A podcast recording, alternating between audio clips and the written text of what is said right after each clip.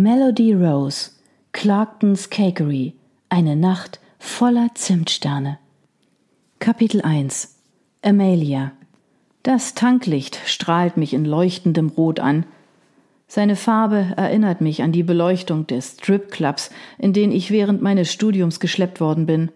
Es war die erste Erfahrung mit Tequila und Brüsten. Beides nicht mein Ding. Ich bin müde, kaputt und genervt davon, dass ich nun doch noch anhalten muss. Immerhin bin ich kurz vor meinem Ziel. Clarkton, die Heimat, die ich so lange vermisst habe. Ich sehe auf mein Navigationsgerät noch zwölf Kilometer bis zur nächsten Tankstelle. Das sollte meine kleine Lady wohl schaffen. Ich streiche liebevoll über das Lenkrad des Autos, das zuvor meinem Granddad gehört hat. Es bringt mich an jedes Ziel, vielleicht manchmal etwas langsam, aber immerhin. Die Tankstelle ist schnell erreicht und ich steige aus. Sofort erschlägt mich die eisige Winterluft und Wölkchen bilden sich vor meinem Gesicht. Puh, die Kälte ist ab jetzt ein Teil von mir. Oder wie hat das die Eiskönigin nochmal ausgedrückt? Schnell ziehe ich mir meine türkisfarbene Winterjacke über und stecke den Zapfhahn in das Loch. Ich bibbere, bin ich doch solche Temperaturen nicht mehr gewohnt. Immerhin hat mich das Studium in Toronto mit Sonnenstrahlen überhäuft. Ich glaube fast, ich bin sogar ein wenig braun geworden. Aber nun ist es Zeit zurückzukehren. Ich werde gebraucht. Meine Schritte sind vorsichtig. Ausrutschen steht heute nicht auf meinem Plan, auch wenn es natürlich zu mir passen würde. Immerhin habe ich bereits einen guten Teil meines Lebens mit Tränen in den Augen auf dem Boden verbracht. Wie hätte Grandpa jetzt gesagt? Krönchen richten, weiterlaufen. Er meinte wohl eher weiter schlittern. Mein Magen knurrt und ich halte mir den Bauch. Wie lange ist es wohl her, seit ich das letzte Mal etwas zu futtern hatte? Ich überlege kurz. Vor rund sieben Stunden bin ich losgefahren und habe bis auf ein paar Bonbons nichts gehabt.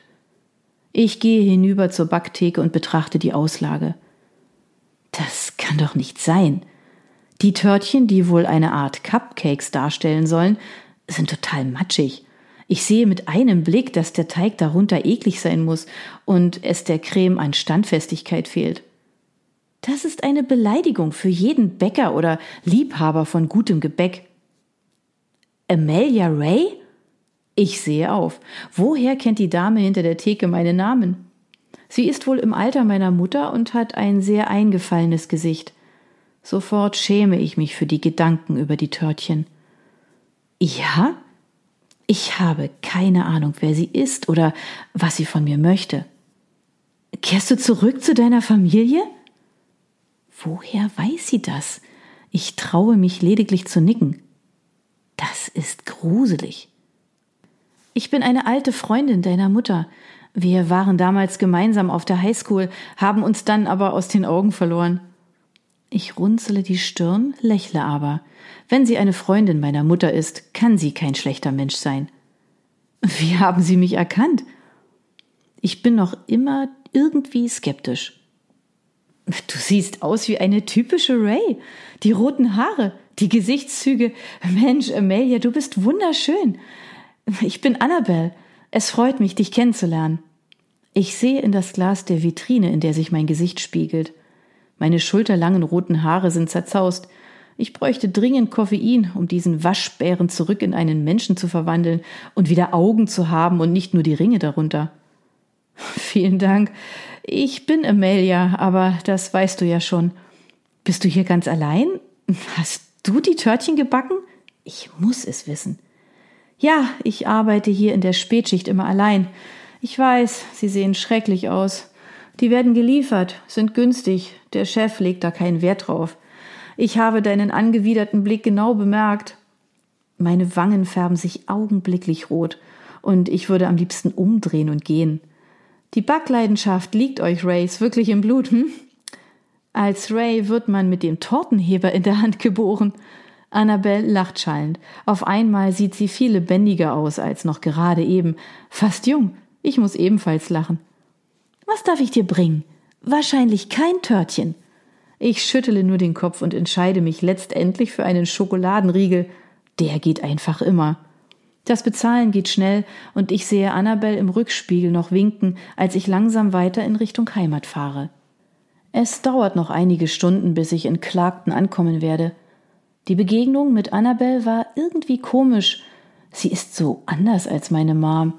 Ich kann mir kaum vorstellen, dass sie Freundinnen gewesen sind. Mom ist so lebensfreudig und so energiegeladen. Annabel ist das genaue Gegenteil. Aber ziehen sich Gegensätze nicht doch irgendwie immer an? Die Fahrt dauert doch nicht so ganz so lange, wie ich angenommen hatte. Als ich ankomme, steige ich schnell aus meinem alten Auto. Der Dezember ist bereits da, der Duft von Zimtsternen liegt in der Luft und ich atme tief durch. In Clarkton hat es im Winter immer so gerochen. Die Leute backen und die Fenster bleiben leicht geöffnet, um die anderen mit den Düften zu verwöhnen. Ich wende mich um und betrachte das blasslila Schild über der Eingangstür, das seine besten Tage längst hinter sich hat. Das Holz ist gesplittert und auch der Schriftzug verblasst immer weiter. Clarkton's Cakery steht darauf, und noch immer muss ich bei dem Namen lachen. Als die Cakery damals eröffnet wurde, suchte mein Tic-Tac-Grandpa nach einem Namen, der im Gedächtnis bleibt. Tic-Tac-Grandpa deshalb, weil Urgroßvater ihm zu langweilig war. Das Ergebnis seines Brainstormings war eine Mischung aus Cake und Bakery, und so gründete er die Clarktons Cakery und taufte sie auf diesen wundervollen Namen. Die Erinnerungen an die schönen alten Tage kommen wie von selbst. Mit Grandpa am Herd, das Lachen meiner Granny, wenn er sie mit Zimt in den Händen an sich gezogen und goldbraune Spuren auf ihrer Kleidung hinterlassen hatte. Ich seufze. Ich bin endlich wieder zu Hause.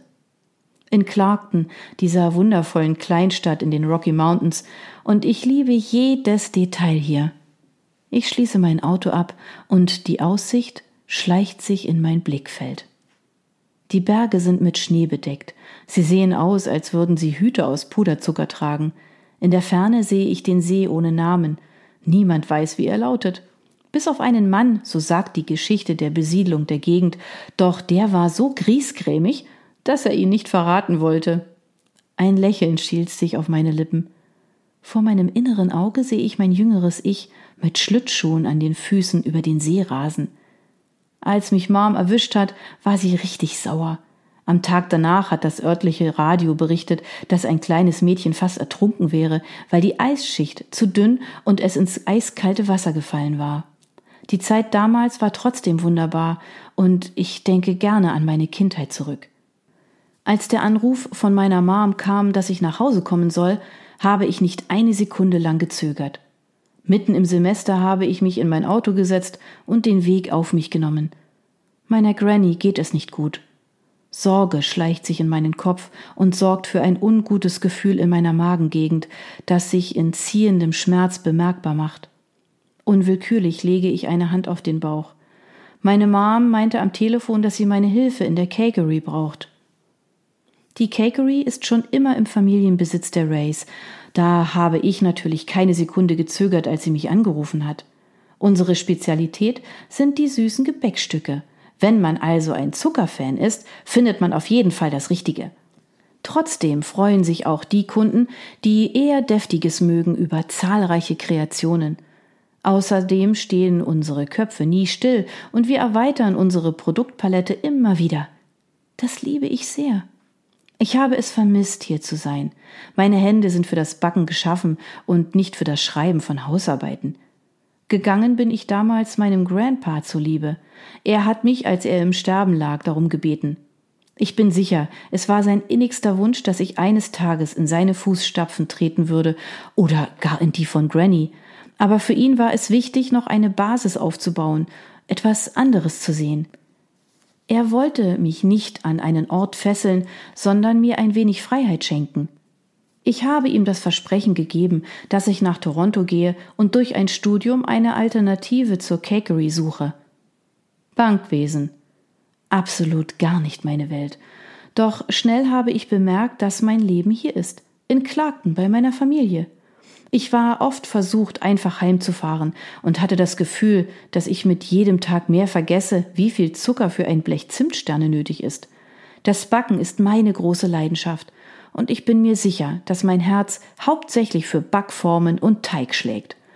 Auch wenn ich mir einen schöneren Grund gewünscht hätte, nach Hause zurückkehren zu können, die Freude ist groß.